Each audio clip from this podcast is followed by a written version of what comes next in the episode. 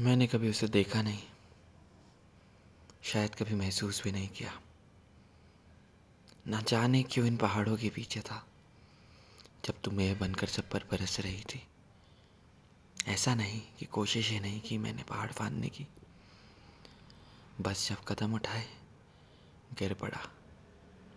अब शायद मुझे मेरी दुनिया यहीं बसानी होगी।